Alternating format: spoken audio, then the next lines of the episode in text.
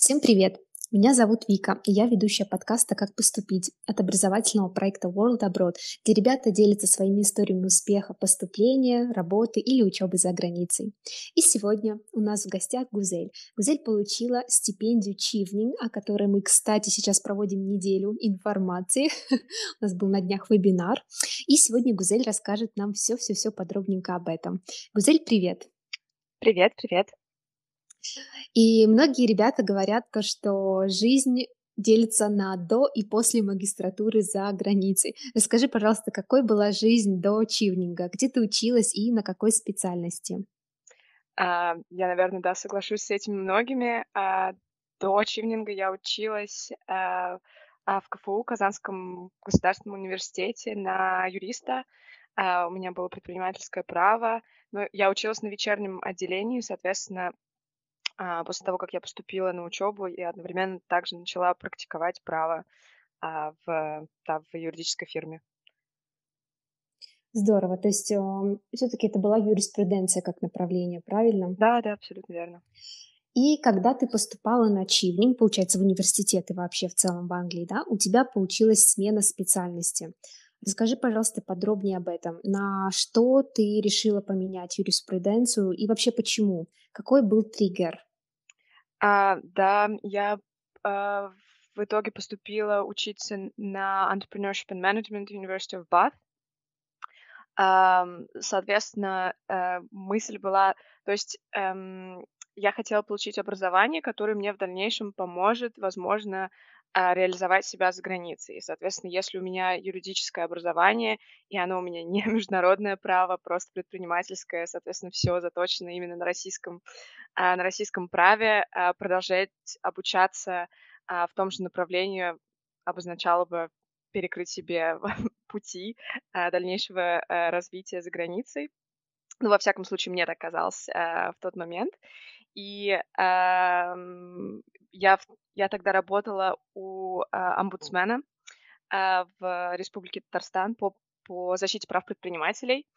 И э, обоснование было тем, что я, когда я поступала, собственно, я обосновывала тем, что я знаю все с точки зрения права, как помогать предпринимателям, а, с какими проблемами они сталкиваются, но зачастую к нам приходили предприниматели, и а, было ощущение того, что их а, проблема лежит э, в рамках правового поля в настоящий момент, допустим, они к нам обращались с банкротством или, э, или с, не, с нереализованными бизнес-проектами, и э, тогда мне было интересно э, вообще, как начинать э, свой предпринимательский путь, на какие вещи надо обращать внимание, э, как э, сделать с самого начала э, максимально так, чтобы твой э, чтобы твой бизнес не провалился. Собственно, этим я обосновывала э, в СС. Именно с этим фокусом были мои эссе.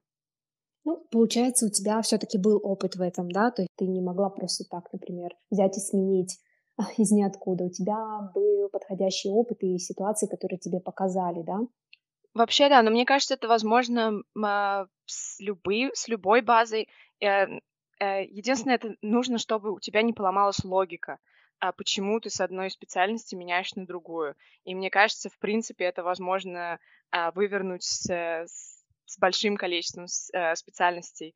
А, там, я не знаю, например, ты работаешь а, в, отделе, в отделе маркетинга, а, но тебе хочется стать UX-специалистом, и ты можешь обосновать с тем, что тебе действительно интересно с точки зрения а, как продвигать продукт, с точки зрения юзабилити, например, как пользуются твоим веб-сайтом, и так далее. Ну, то есть ты хочешь сказать, то, что смена специальности это абсолютно реально, потому что действительно многие ребята боятся, они бы очень хотели, да, но они боятся. То есть, а вдруг там мне не хватит там не то что кредитов и там опыта, и вдруг подумают то, что я недостаточно хорош для смены специальности. То есть это вообще в целом реально.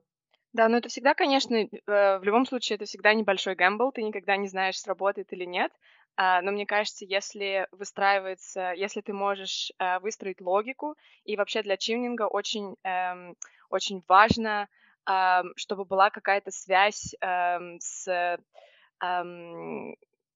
с, с такими глобальными проектами, которые ты, возможно, можешь реализовывать в своей стране. То есть идея же, что ты вернешься обратно и будешь, э, э, и будешь реализовывать э, а, с, с, э, те навыки, которые ты получил во время образования в UK, обратно в своей стране. Соответственно, чем большую, допустим, аудиторию ты э, пытаешься э, покрыть, то есть, например, на моем примере, я защищала права предпринимателей. Это такая довольно большая прослойка, и Почему мне надо было образование в Великобритании? Потому что у нас в России а, нет а, хорошего образования в области а, entrepreneurship, и поэтому мне надо у них научиться и обратно привести этот опыт и дальше помогать а, предпринимателям, либо а, обосновать свой бизнес, который также будет помогать какой-то большой а, прослойке людей. И э, по моей памяти у нас на курсе было довольно много людей, э, довольно много студентов, у которых именно был такой э, окологосударственный или около муниципальный бэкграунд именно в плане э, развития каких-то больших проектов, которые, э, которые имеют влияние на какой-то большой круг, э, круг людей, определенной прослойки. Ну, то есть мы все это говорим о стратегии, четко слаженной, логично обоснованной стратегии поступления, которая вот именно приводит к тому, что ты будешь решать какую-то большую глобальную да. проблему. Да, это то, как раз о чем мы говорим и чему учим на курсе, и в целом вообще говорим об этом с ребятами. Правильно, то есть это работает, ребята. Гузель, расскажи, пожалуйста, из каких стипендий ты выбирала и почему остановилась на чивнинге? А, честно говоря, наверное, я не лучший советчик здесь в этом плане, потому что я особо не смотрела на другие стипендии, и так получилось, что я а, поступала, грубо говоря, на пару тогда с, э, с моим бывшим молодым человеком, и он меня подначил на то, чтобы податься на эту стипендию. А, ну, то есть у тебя был такой, скажем так, единственный выбор, но хорошо, что все закончилось, так скажем, хорошо и успешно ты поступила. Да. Хорошо. То есть в эссе ты включала также, да, смену специальности, ты об этом говорила и пыталась убедить своей мотивацией приемную комиссию. А, это понятно. А потом, когда тебя уже пригласили на, на интервью, о чем они вообще спрашивали? А вот хороший вопрос, поскольку это было сколько лет уже? Три года назад, и интервью было, ну, наверное, минут 10-15. Я, честно говоря, даже особо не помню, какие они вопросы там задавали. А, но единственное, я помню атмосферу, была довольно доброжелательная атмосфера, а, то есть никто тебя не давил какими-то а, страшными вопросами. То есть у них не было цели тебя там, я не знаю, как-то запугать или а, повысить в тебе нервозность. А, то есть если ты просто под, подготавливаешься а, и у тебя а, вот эта четкая логика в твоей голове с эссе а, прослеживается, тогда я думаю, что ну, шансы на успех большие. Потому что, мне кажется, они, вот насколько я помню, а, довольно большое внимание уделяется тому, чтобы твоя история, которую ты раскрывала на эссе, была такой же, ну, то есть она со- соотносилась с той историей, которую ты рассказываешь а, на интервью. И, например, на моем примере это было довольно а, tricky, потому что у меня там была смена специальности, а, обосновать, почему я хочу обучаться на entrepreneurship. То есть надо вот эти а, все вопросы покрывать гладко, чтобы они соответствовали а, твоему эссе, твоей истории в эссе. Как ты вообще готовилась э, к написанию эссе? То есть тебе помогал ли тебе кто-то, или ты просто вот у тебя было большое количество времени, и ты углубилась в подготовку и написание? Ну да, то есть я смотрела, в принципе, сама, какие примеры искала в интернете, что, в принципе, не обязательно на чивнинг, а вообще как писать мотивационные письма а, для университетов и для таких программ в целом. Um, вот. И ну, я думаю, что очень помогает, соответственно, когда ты выстраиваешь именно вот эту логику. То есть они, э, у них там же четыре эссе, я не помню точно, какие вопросы, но вот когда ты пишешь эссе, надо не уходить от вот этого core of the question. То есть надо именно отвечать на тот вопрос, который они спрашивают, э, четко эм, и выстраивать, выстраиваться в логику вот этих четырех эссе, что ты, собственно, рассказываешь э, одну историю, которая flow from point E to point э, э, Z э, э, mm-hmm. гармонично, если, если понятно объяснила. Да, да, конечно. Хотела спросить, а какой был у тебя на тот момент, на момент поступления уровень языка, и в целом были ли у тебя какие-то, ну, какие-то классные, крутые активности в университете? А, честно говоря, в университете, поскольку я училась на вечерке, у нас там был э, английский язык на втором, на третьем курсе, по-моему, один раз, и то есть он мне вообще ничего, ну, вообще ничего не дал. Это был довольно э, плохой уровень э, у нас в университете. Э, мне помогла школа, у меня была школа с углубленным изучением английского языка, соответственно, во время учебы в университете я просто делала все, чтобы этот язык ну, вот эту базу не забыть, э, продолжала слушать подкасты, э, слушать, собственно, музыку э, на английском языке, все время смотрела тексты, тексты лирики. Ну и перед поступлением на Чивнинг я хотела заниматься с преподавателем, который специализируется, собственно, на подготовке к экзаменам по английскому языку. Я сдавала не IELTS, не TOEFL, я сдавала PTE, это австралийский экзамен, по-моему, австралийский австралийского университета или... Um, ну, в общем, я знаю, что это Australian-based. Um, вот, и он немножко отличается от, э, от IELTS и от TOEFL. Ну, нам тогда казалось, что он проще, но сейчас я не могу сказать, потому что я альтернативы не сдавала. В целом, расскажи, какое у тебя было впечатление от всей процедуры подачи документов на чивнинг, всей вот этой, скажем так, всей этой стипендиальной программы? Было ли это очень тяжело для тебя? Было ли это слишком рискованно? Или ты вообще какие чувства у тебя остались после этой программы? Мне кажется, это все, конечно, зависит от человека, потому что у нас на программе было очень много людей, которые очень сильно стрессовали, уделяли этому э, много, много времени. В, моем примере это было немножко по-другому, потому что я подавалась за компанию. Соответственно, у меня это было как-то на авось. И из-за того, что у меня было вот это отношение, авось пролечу, авось не пролечу, а для меня это было менее стрессово. Но я понимаю, что если, например, это было, э, это было бы моей целью номер один, там, я не знаю, с начала какого-то определенного года я бы делала все для того, чтобы ее добиться, это было бы гораздо более э, stressful. И, наверное, большинство студентов, которые, которые подаются на такие стипендии, которые, в принципе, э, да, уделяют этому много сил и внимания, это довольно, довольно стрессово. Поэтому, да, нужно э, выдыхать, выдыхать, и все, и все будет нормально. Если не поступишь в, в один год, можно на чивнинг же можно подаваться энное количество раз. То есть э, есть очень много примеров у меня, у ребят знакомых, которые поступали с второго, с третьего, даже с четвертого раза. Да, да, мы тоже слышали об этом и знаем таких ребят. Действительно нужно спокойно, адекватно оценивать свои шансы и спокойно относиться к каждому шагу в процедуре подачи. Да, а да. что касается университетов, когда ты подавал в университеты, столкнулись ли ты с какими-нибудь с какими-нибудь сложностями или тоже все прошло достаточно легко? Ну, честно говоря, да, у меня довольно гладко все прошло, потому что а, я искала довольно четкую программу entrepreneurship, я просто смотрела а, университеты а, с хорошим ранкингом, где есть такие, а, а, где, а, где есть такие направления. Э, в итоге я подавалась, по-моему, в Бат, в Ворвик и в University of Edinburgh. Edinburgh. А нет, вру, я, э, э, я выбрала три курса, там же чивнингу, надо сказать, три твоих предпочтительных курса. Вот там у меня были вот эти три. В итоге я подавалась в Эдинбург и в Бат. В Ворвик я не подавалась, потому что там надо было за подачу платить. А, вот, и в итоге мне пришло письмо от обоих вузов, от Эдинбурга и от Бата, и довольно гладко все прошло. Но я а, указывала, когда подавалась а, в эти вузы, что я подаюсь на стипендию Чивнинг. Мне кажется, это тоже а, играет определенную роль, стоит это указывать. То есть они уже как бы понимают, что это хороший, хороший материал для их вуза. Да, конечно, это обязательно нужно указывать. По-моему, это даже какое ну, является условием, что в любом случае нужно указывать, что ты подаешься на чивнинг. Классно.